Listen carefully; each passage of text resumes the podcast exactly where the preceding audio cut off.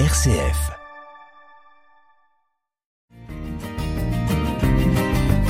Cœur solidaire sur une RCF Belgique avec Édouard de Belder. Bonjour les amis, vraiment heureux de se retrouver sur euh, une RCF Belgique, encore plus en ce mois d'octobre, où nous pensons être plus solidaires et missionnaires. Missionnaires d'abord, c'est ce que nous allons découvrir en compagnie du père Patrick Machelin, un cominois qui est depuis plus d'un demi-siècle missionnaire à Hong Kong et qui revient en Belgique pour fêter à la mi-octobre ses 50 ans d'ordination euh, presbytérale. Et puis nous serons aussi euh, solidaires avec euh, Axel Maché dans l'idée de l'opération du CNCD 11 11 11 où nous aurons aussi un focus sur les enfants de la rue à Kinshasa. Cette émission est aussi un bon moment musical, plantons le décor du mois avec Francis Cabrel, Octobre. Une RCF Belgique avec Édouard de Belder.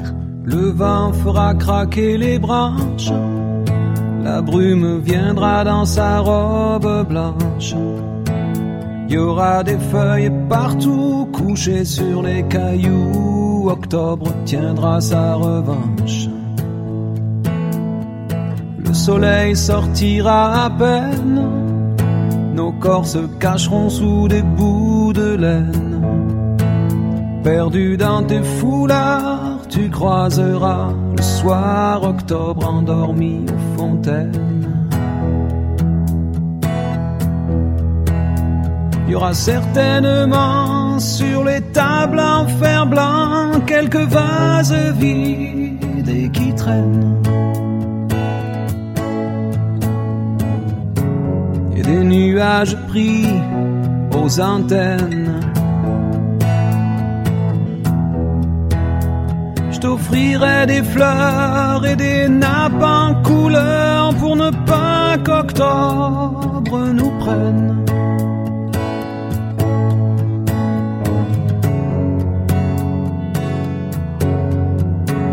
On ira tout en haut des collines, regarder tout ce qu'octobre illumine. Mes mains sur tes cheveux, des écharpes pour deux devant le monde qui s'incline.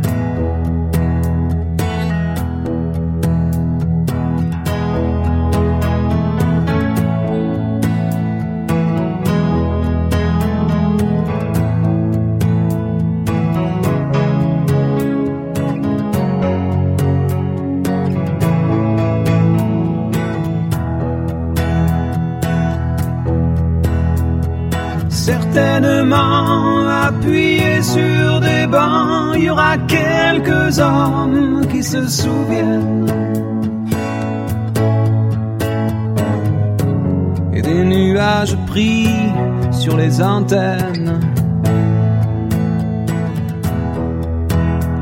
Je t'offrirai des fleurs et des nappes en couleur pour ne pas qu'octobre nous prenne.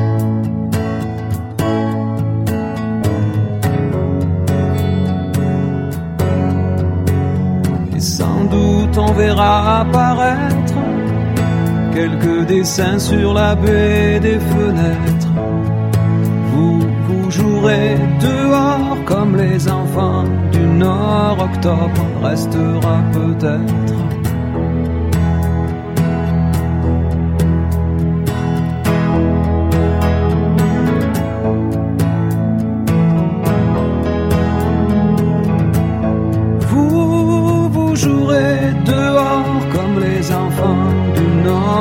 Octobre restera peut-être.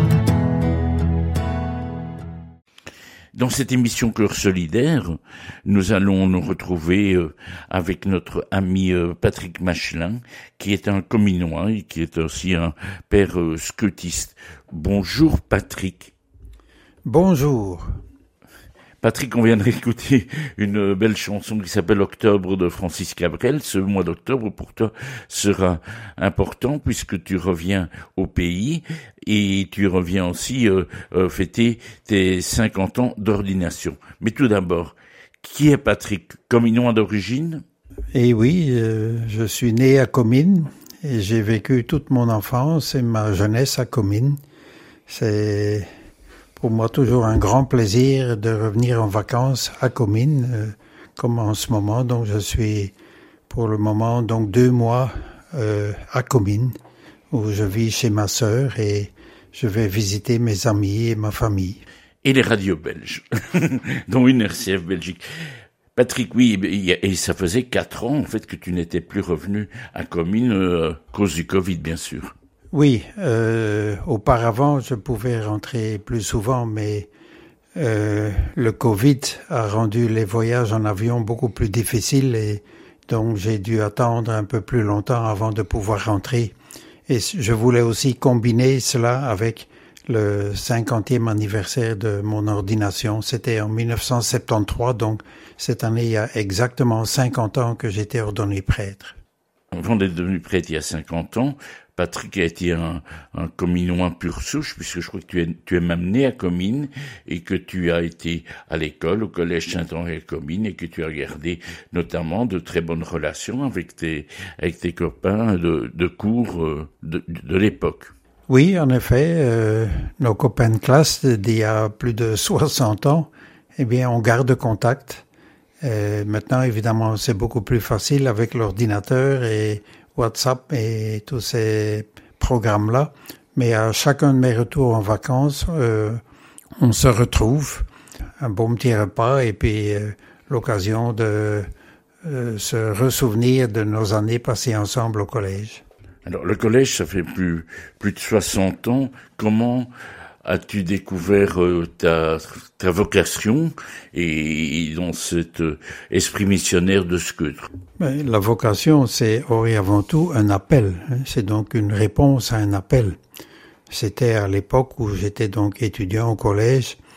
Euh, je ressentais dans le fond de mon cœur l'appel de Dieu.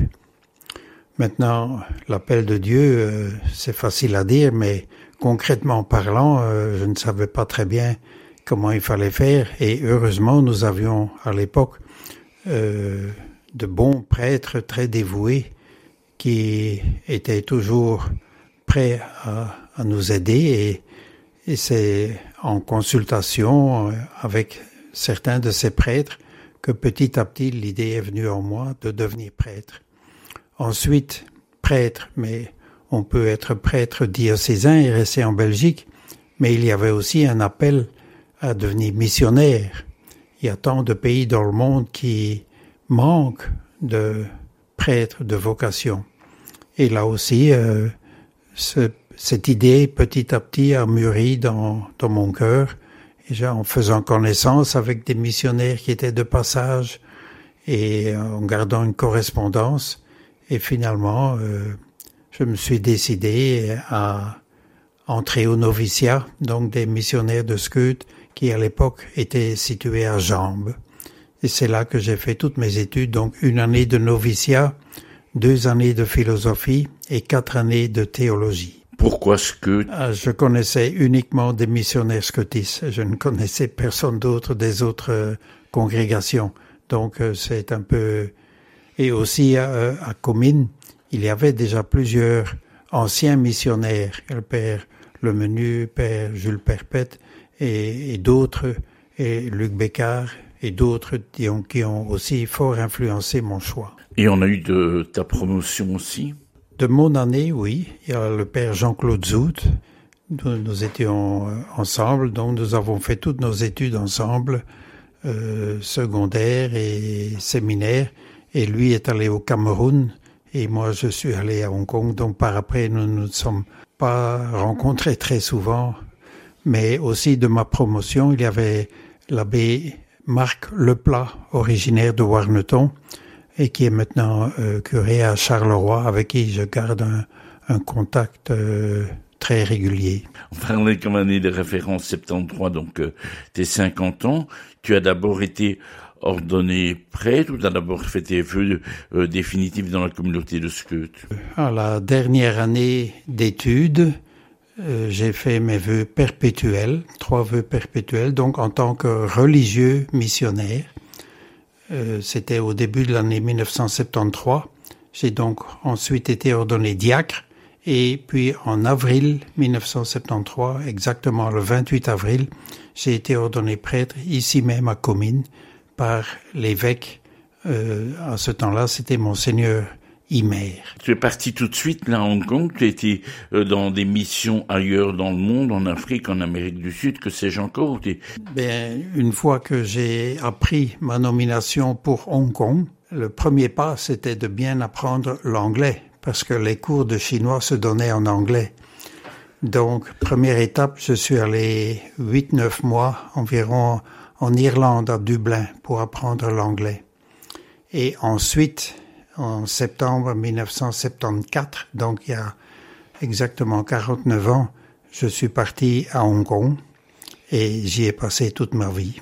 Être missionnaire dans une mégalopole de 7 millions d'habitants, euh, c'est quand même différent que d'être euh, dans un village au milieu de, de l'Afrique. Euh, on est un peu perdu dans une grande ville. Et aussi, donc, le nombre de croyants baptisés est vraiment très petit. Hein. On compte environ 2% de la population qui sont catholiques et environ 3% qui sont protestants. Donc, quand on met tout ensemble, ça fait environ 5% de la population qui croit en Dieu. Cela veut dire 95% des gens n'ont jamais entendu parler de Dieu. Et c'est là le but premier de mon travail missionnaire. On est dans une émission qui s'appelle Cœur solidaire. Est-ce que euh, tu es amené ou les, tes paroissiens sont amenés à poser des gestes euh, de, solidarité euh, il, y a, il y a 40 ans ou aujourd'hui encore Avant l'arrivée donc de l'épidémie de Covid, nous avions organisé dans la paroisse où j'étais à ce moment-là une soirée le samedi soir pour familles dans le besoin.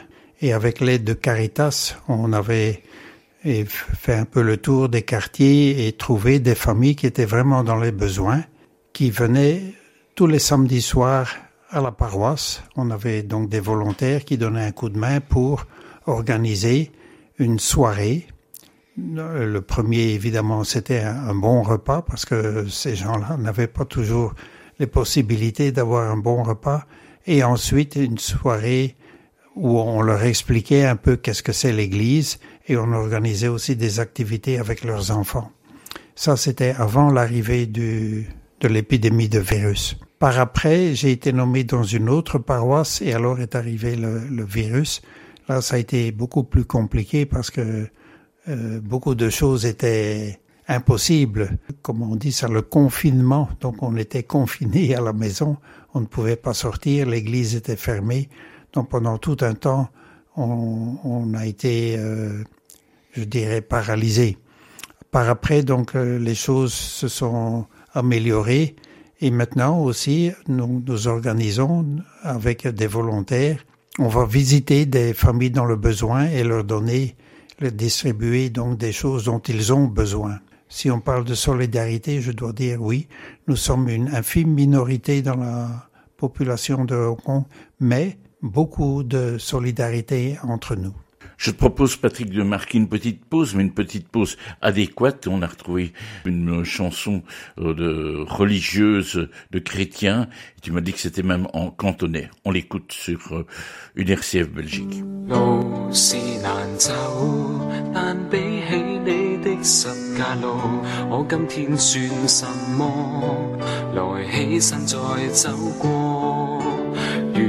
着痛苦，你经过世间苦与乐，你的救赎爱海，我得胜和释放。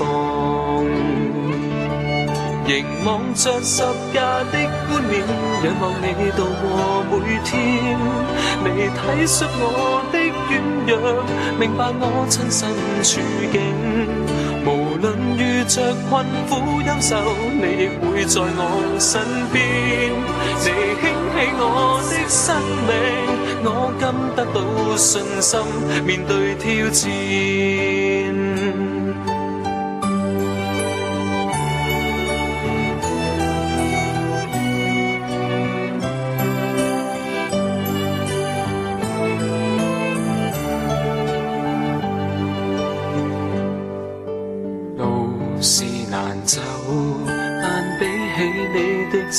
十架路，我今天算什么？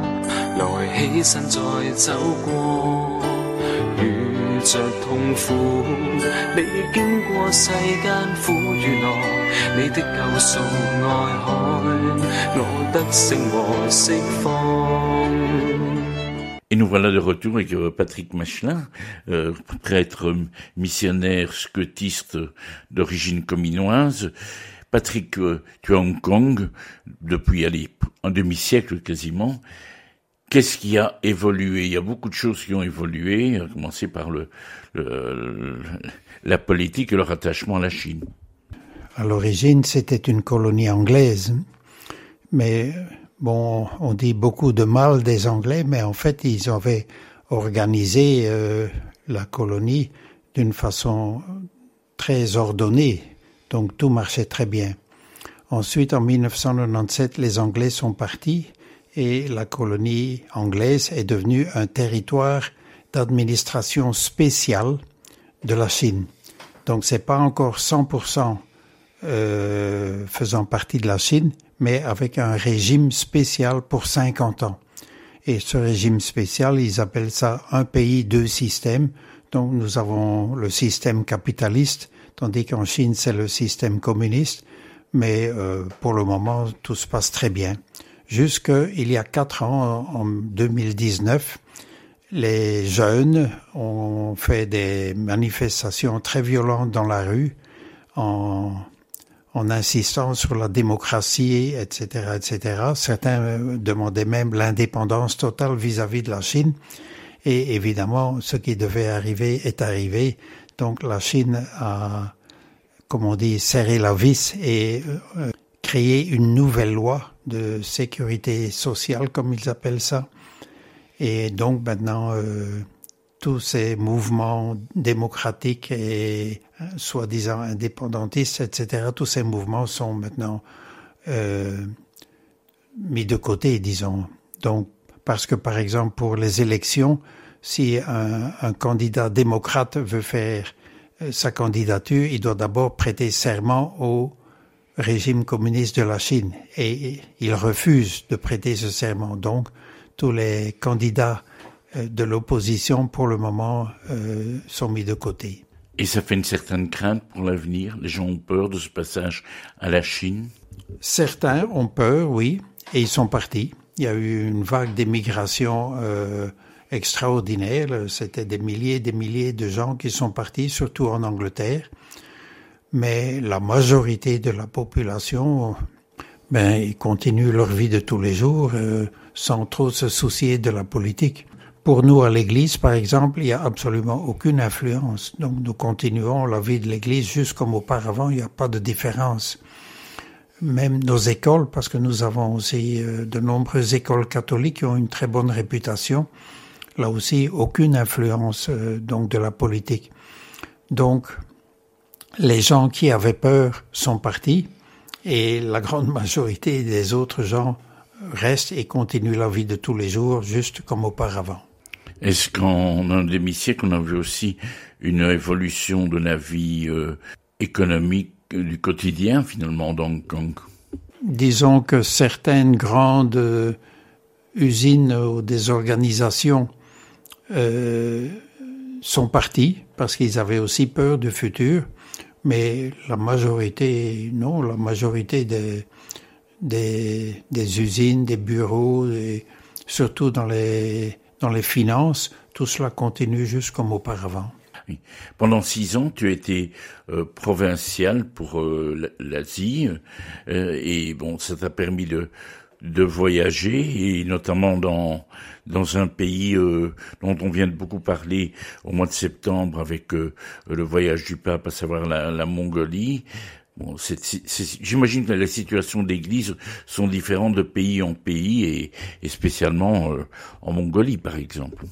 Oui, ça, c'était une tuile qui m'est tombée sur la tête euh, 1997, lorsque le supérieur général m'a appelé au téléphone et m'a félicité pour ma nouvelle nomination de supérieur provincial. J'ai bien tenté de refuser, mais euh, il n'en était pas question, donc à partir du 1er janvier 1998, pour deux termes de trois ans, c'est-à-dire six ans, j'ai donc été supérieur provincial. Donc de Hong Kong, Taïwan, Singapour, et on venait de commencer le travail en Mongolie. Et ça, ça a été une grosse difficulté parce que la Mongolie, c'était un des derniers pays du monde entier où il n'y avait jamais eu de missionnaires. Donc nous étions les tout premiers.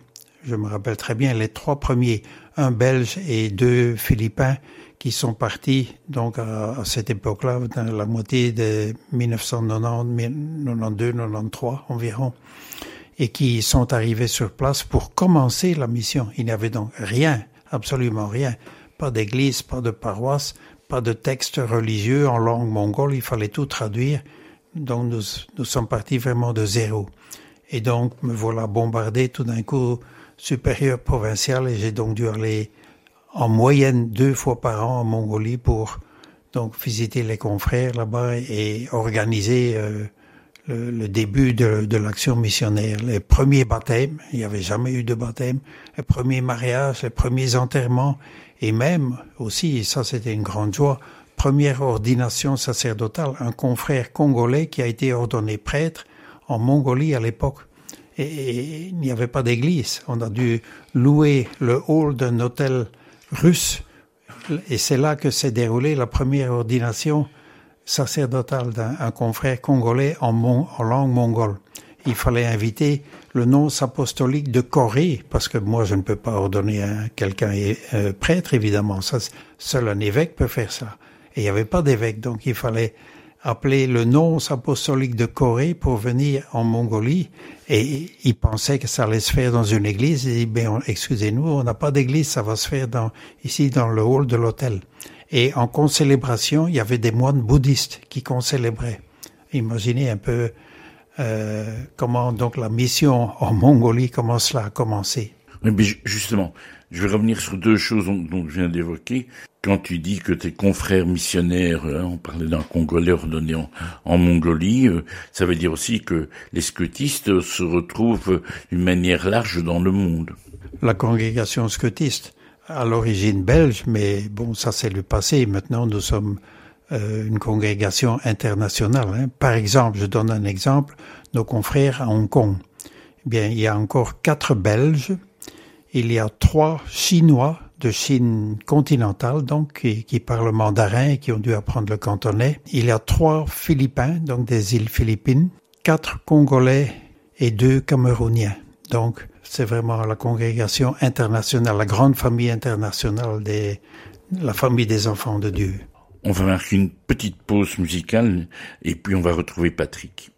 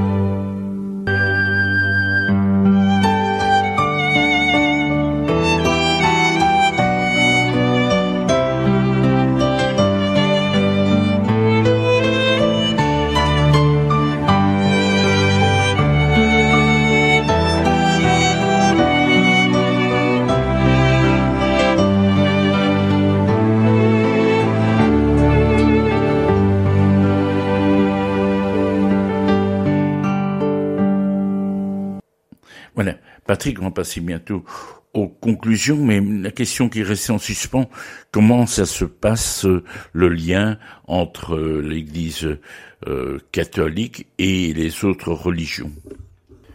Ça, c'est plus difficile. Je dois dire que à ce point de vue-là, nous ne sommes pas très fort avancés.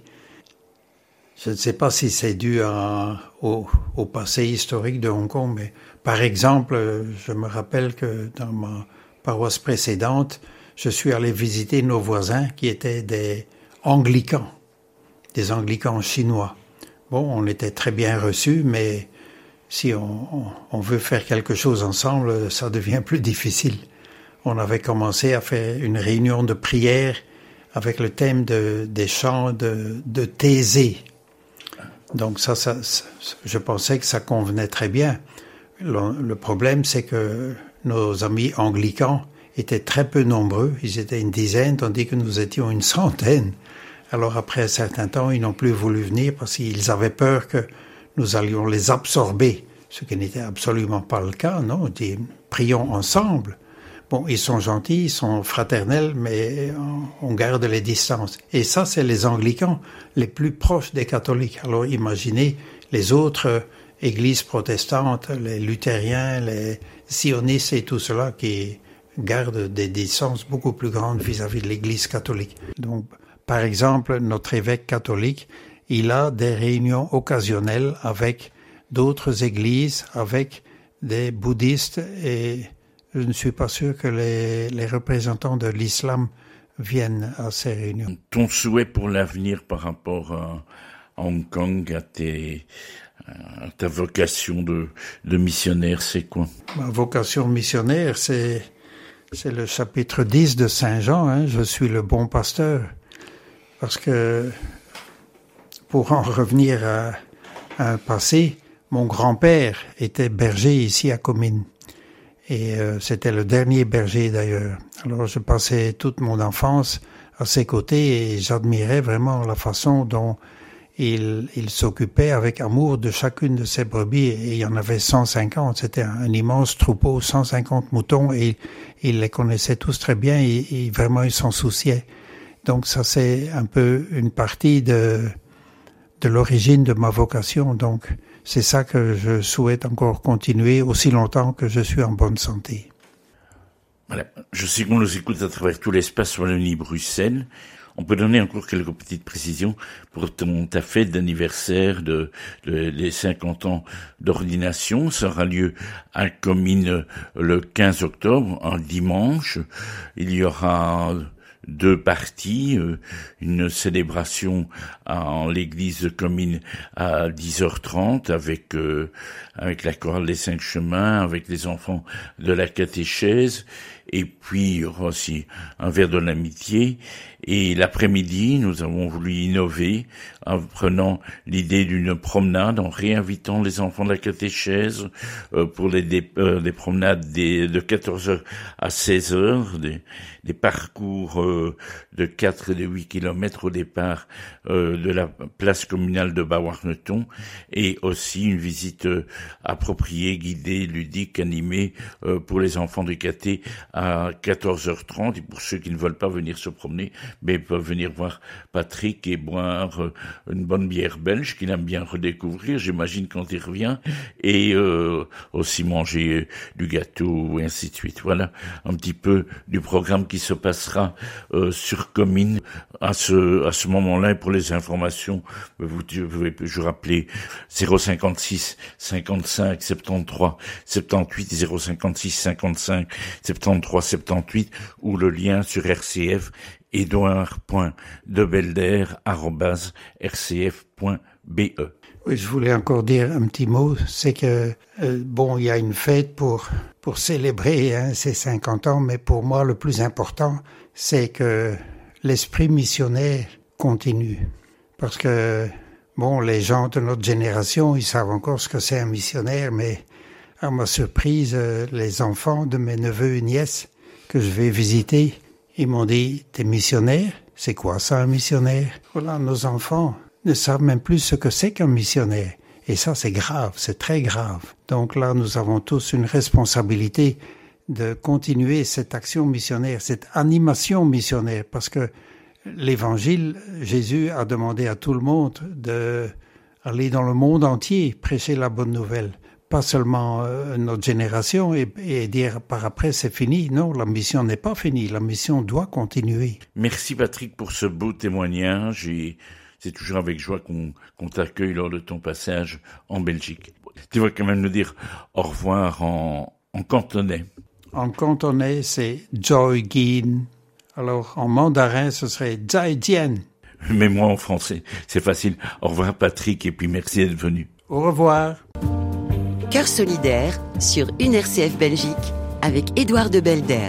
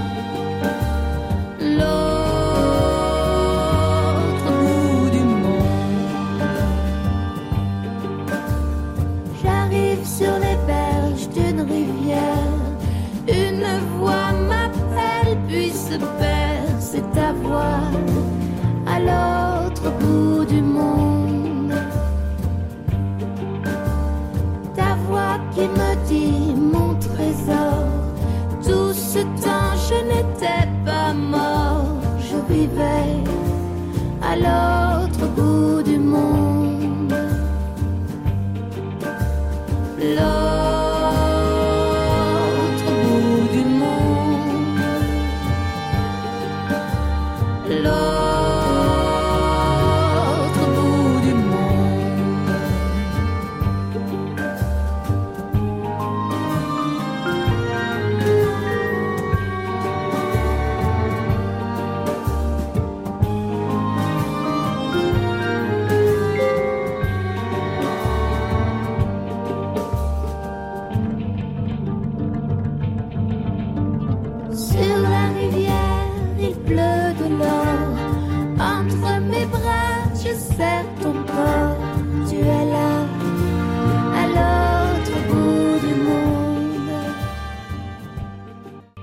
Loiseau avec l'autre bout du monde, autre bout du monde que nous venons de découvrir avec le père Patrick Machelin qui est à Hong Kong et puis un autre bout du monde que nous allons découvrir en, en compagnie d'Axel Maché du CNCD 1111 avec un focus sur euh, Kinshasa en République démocratique du Congo. Cœur solidaire sur une RCF Belgique. Le second invité de notre euh, émission d'octobre est Axel, Axel Maché. Bonjour Axel. Bonjour Edouard. Axel, il est le représentant du CNCD 1111 et en particulier pour la récolte de fonds sur le Hainaut. Alors Axel, en quelques mots, c'est quoi le CNCD 1111 Alors, le CNCD 1111, c'est le Centre national de coopération au développement. C'est une coupole d'associations. Il y a environ 80 associations dans cette coupole, certaines très connues comme Médecins du Monde, Oxfam, d'autres un petit peu moins comme Quinoa ou Dynamo. Et on a trois missions. La première, c'est financer, financer des projets en Afrique, au Moyen-Orient, en Asie et en Amérique latine. Euh, la deuxième mission qu'on a, c'est sensibiliser. Donc, on va sensibiliser la population belge sur euh, des thématiques variées comme le non-respect des droits humains, comme euh, le climat, comme les inégalités ou la migration. Et on va interpeller les décideurs politiques. On va faire ce qu'on appelle du plaidoyer. Pourquoi? Parce qu'on estime que si on veut changer le monde, il faut faire changer les lois et donc faire pression sur ceux qui les font. Dans quelques semaines, tout début novembre, aura lieu l'opération de récolte de fonds de 11-11-11. Tu nous en dis quelques mots, tu nous présentes les produits, dont notamment un, produit nouveau, je crois. L'opération 11-11-11, c'est une opération qui existe depuis plus de 50 ans où euh, des milliers de citoyens belges vont se mobiliser pour collecter des fonds afin de financer des, des projets de coopération au développement, parce que comme je l'ai dit précédemment, l'une de nos missions, c'est financer des projets. Et pour ça, bah, il y a différents moyens en fait de, de participer à cette opération. La plus classique, c'est de vendre des produits bah, dans différents lieux. Ça peut être dans la rue, dans des magasins, dans son réseau, les amis, le, le travail, le sport, dans les paroisses également, dans les, dans les églises, oui tous les lieux en fait où il y a c'est un lieu euh, dans lequel il est possible de, de, de faire l'opération 1111 euh, et ça peut être sur internet. On a aussi un, un site soutenir.cncd.be sur lequel il est possible de faire une page en ligne et, et inviter euh, son entourage à, à soutenir l'opération 1111 pour ça on a il y, y a différents produits qui sont proposés. Il y a les calendriers qui sont là depuis quasiment le début je crois. Il y a des cartes de vœux, il y a une nouvelle d'ailleurs carte de vœux cette année, une carte de vœux enneigée sur la thématique de Noël. Étant donné que l'opération aura lieu du 9 au 19 novembre cette année, bah, ça peut être aussi un bon moyen d'acheter des cartes de vœux de Noël pour envoyer à la famille, aux amis euh, pour les fêtes de fin d'année. Un planisphère à colorier pour les enfants qui s'appelle Le Monde en couleur, sur lequel bah, voilà, il y a, y a un planisphère, il y a les différents pays, il y a aussi les ressources de ces différents pays, pas mal d'informations intéressantes pour les enfants avec des crayons de couleur pour euh, pour le colorier. Également solliciter des entreprises près de chez soi euh, et proposer à ces entreprises d'acheter des, des chocolats pour les offrir ensuite à, à leurs salariés. Euh, Axel, on va peut-être répéter le site euh, euh, tout simplement euh, du, où on peut ach- acheter en ligne aussi. Alors, ben, sur le site du CNCD, vous pouvez trouver ça. Donc, c'est CNCD, www.cncd.be. À côté de ça, on a parlé de, de plaidoyer, les plaidoyers qui se fait euh, sous forme de, de campagne, de campagne qui change chaque année. Alors, quelle est la thématique de cette campagne euh, pour euh, 2023 Alors, la, campagne cette année qu'on met en avant, c'est les droits humains n'ont pas de prix. Les droits humains n'ont pas de prix. L'idée, c'est qu'une entreprise, euh, il y, a, il y a un principe aux Nations Unies relatif aux entreprises et aux droits de l'homme qui dit qu'une entreprise, au même titre qu'un État, est responsable que son activité ne porte pas atteinte ou ne contribue pas à porter atteinte aux droits humains et qu'elle doit, euh, que ces entreprises doivent réparer ces, ces atteintes si elles ont lieu.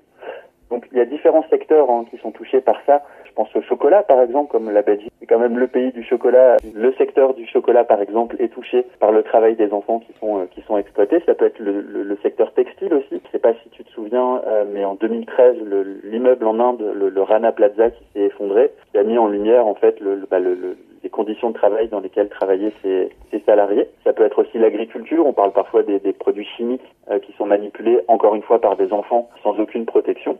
Ce qu'on demande en fait, c'est euh, à l'Europe de légiférer pour imposer un devoir de vigilance. On est d'ailleurs dans les phases finales de négociation. Cette proposition de directive qui a été proposée en septembre 2022 et on veut évidemment que ce devoir de vigilance, cette directive, soit la plus contraignante possible. Dans l'état actuel des choses, par exemple, alors je vais rentrer dans des détails peut-être un peu techniques, mais ce qu'on appelle le renversement de la charge de la preuve. C'est-à-dire que dans le texte, actuellement, c'est à la victime de prouver qu'il y a eu atteinte aux droits humains. Or, quand on est euh, victime, et je pense au, pays du Sud, on n'a parfois pas les moyens humains, financiers, de, prouver ça. Donc, ce qu'on aimerait, c'est que ce soit à la multinationale de prouver qu'il n'y a pas eu atteinte aux droits humains. Donc ça, c'est par exemple, voilà, on, quand je parle de plaidoyer, c'est aussi faire en sorte que dans le texte de cette directive, bah, que cette directive soit la plus efficace possible. Et, et c'est d'ailleurs, pour, pour donner un chiffre, dans l'état actuel des choses, en Europe, 37% des entreprises pratiquent une forme de surveillance de leurs fournisseurs et 16% seulement le font tout au long de la chaîne de production. Donc il y a du boulot et, comme je le disais tout à l'heure, si on veut que le monde change, bah, il faut faire changer les lois et, euh, et, en tout cas il faut faire en sorte que cette loi, dans ce cas précis, soit la plus euh, soit la plus contraignante possible. Comment mettre en œuvre pratiquement ce plaidoyer, euh, à, cette thématique, à travers des, des, animations, des documents, que sais-je encore? Alors il y, a en effet des, des, animations qui sont faites dans le cadre d'éducation permanente auprès de, de, la population belge sur notre site aussi récemment, on pouvait interpeller. Alors je crois pas que c'est c'est encore d'actualité parce que bah, une nouvelle fois là ils sont en phase finale de négociation. Donc j'ai un léger doute là-dessus mais on pouvait interpeller en fait sélectionner les politiques qu'on souhaitait et leur envoyer un courriel euh, en leur demandant bah, justement d'être euh, d'être attentifs à cette directive européenne et de faire en sorte qu'elle soit la plus la plus efficace possible. Donc en fait on permettait à la population belge d'interpeller de, de faciliter un peu l'interpellation de, de, la population belge euh, auprès de ces différents politiques. Et puis en se renseignant en, en lisant les, les communiqués qu'on fait sur cette thématique comme sur d'autres parce que bah, dans, dans le, le, le, travail de plaidoyer, il y a aussi un travail de recherche, d'analyse. On a au CNCD 1111 un département plaidoyer, enfin le département plaidoyer, où c'est vraiment des gens qui sont experts dans différentes thématiques. On a Sophie qui est experte de la thématique sur le, le devoir de vigilance, et donc qui fait des, des, des, recherches et qui fait des articles sur notre site et sur cette thématique. Explique-nous, donne-nous un exemple concret de lieu qui est soutenu par les projets de, de 1111. Alors de, de manière assez synthétique, au Congo, par exemple, à Kinshasa, il y a énormément d'enfants qui sont dans les rues. On estime entre 30 000 et 50 000 enfants qui sont à la rue. Ils trouvent à cause de, la pauvreté, de la violence. Parfois, ils sont considérés comme des sorciers euh, également. Et l'État congolais ne donne pas de, solution structurelle à ce problème. Donc, on finance Louvain Coopération. Il y a trois maisons là-bas où ils vont proposer un, un accueil, un accompagnement psychosocial euh, pour ces enfants jusqu'à 18 ans. Donc, on va leur proposer à leur arrivée euh, bah, de laver leurs vêtements, une douche, un repas. Puis ensuite, on va leur proposer des activités d'ergothérapie ou des cours d'alphabétisation pour intégrer ensuite l'école euh, ou des formations techniques qualifiantes. Donc c'est un accueil de jour qui est proposé par ces maisons. Quand la famille est retrouvée, elle est bien évidemment accompagnée pour réintégrer l'enfant et, stabiliser, stabiliser pardon la relation entre l'enfant et sa famille. Et, et si c'est pas possible, l'enfant est envoyé dans une famille d'accueil. Et, et, donc toutes ces familles sont aidées, accompagnées par le biais de microcrédits, par exemple, pour les mamans, pour une, par une insertion professionnelle pour, pour les enfants qui sont, qui sont plus grands. Pour, euh, pour résumer et donner quelques, quelques informations importantes, donc rappelez-vous que l'opération aura lieu du 9 au 19 novembre et que ça sera un moment pour vous soit d'y participer en achetant des produits, soit encore mieux en étant volontaire et en donnant quelques heures de votre temps pour nous aider à collecter des fonds. Si ça vous intéresse et si ça vous intéresse pour la province du Hainaut, parce que comme le disait Edouard au début, moi je m'occupe de la province du Hainaut, vous pouvez envoyer un mail à hainaut.cncd.be. On a coutume de dire vos heures seront les nôtres. Le site euh, internet du CNCD 1111 c'est www.cncd.be. Et j'en profite également pour vous, pour vous inviter, si vous en avez envie, à venir aux assemblées de lancement de la province du Hainaut, qui auront lieu à Tournai le 11 octobre à la Maison internationale et le 18 octobre euh, dans nos bureaux, euh, toujours à 18h30 et à Mons. Vous aurez la présence de partenaires sud, donc ça sera un bon moyen de vous enrichir de témoignages qui seront faits par des gens qui travaillent directement avec nous sur place Et si vous voulez plus d'informations et si vous voulez nous rejoindre, une nouvelle fois, n'oubliez pas d'envoyer enfin, envoyer un mail à eno.cncd.be. On écoute euh, quelle chanson avant de saluer, Axel? Alors, Tikanja Fakoli. Très bon groupe qui est d'origine euh, euh, Côte d'Ivoire. On se dit au revoir, on se dit merci et à, à très bientôt euh, euh pour cette belle opération Zonzon. Tu m'avais dit que quand je serai grand, j'aurai toute l'éducation possible. Tu m'avais promis aussi, oui, tu m'avais dit que j'aurai toujours une famille. Maintenant je suis là, papa. Des enfants dans la violence. Mais je n'ai jamais demandé à être ici. Des enfants sans enfance. Maintenant je suis là, papa. Je n'ai jamais demandé à être ici. La rue est une jungle avec ses prédateurs et ses dangers. Elle ne suit qu'une seule règle, c'est soit tu manges, soit t'es mangé. La rue est un piège avec beaucoup de vices et peu de vertus. Elle est un labyrinthe et beaucoup trop d'enfants s'y sont perdus. Les enfants des rues ont faim, les enfants des rues ont peur. Les enfants encaissent la faim des oppresse, est-ce que tu entends les pleurs Les enfants des rues ont mal, les enfants des rues ont froid. Jamais ne connaissent un peu de tendresse, le monde ne les regarde pas. Où as-tu passé, mon papa? Où es-tu, mon papa?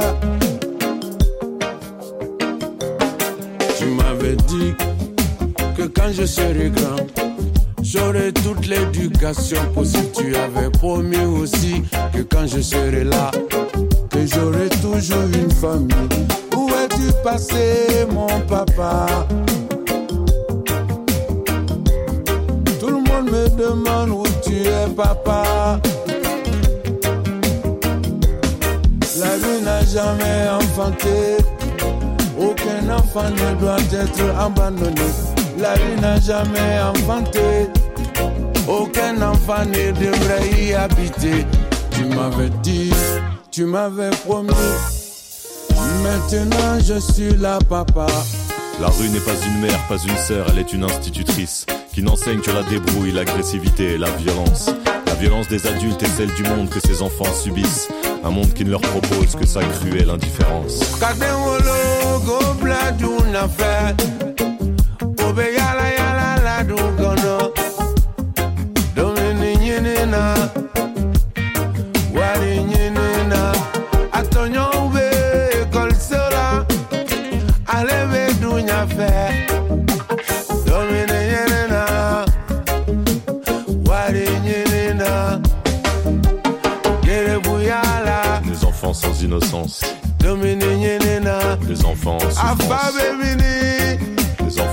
Violence,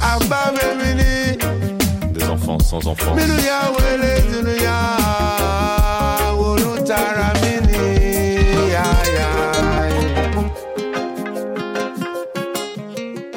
Vous avez reconnu Grand Corps Malade qui accompagnait Tikonja Fakoli dans cette chanson qui illustrait les enfants des rues à Kinshasa dont parlait Axel. Merci d'avoir écouté Corps Solidaire. On vous retrouve pour d'autres moments de solidarité au début du mois de novembre. D'ici là, portez-vous bien. Et si vous avez envie de nous contacter, voici notre mail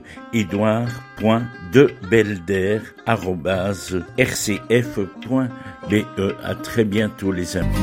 Cœur solidaire sur une RCF Belgique avec Édouard de Belder.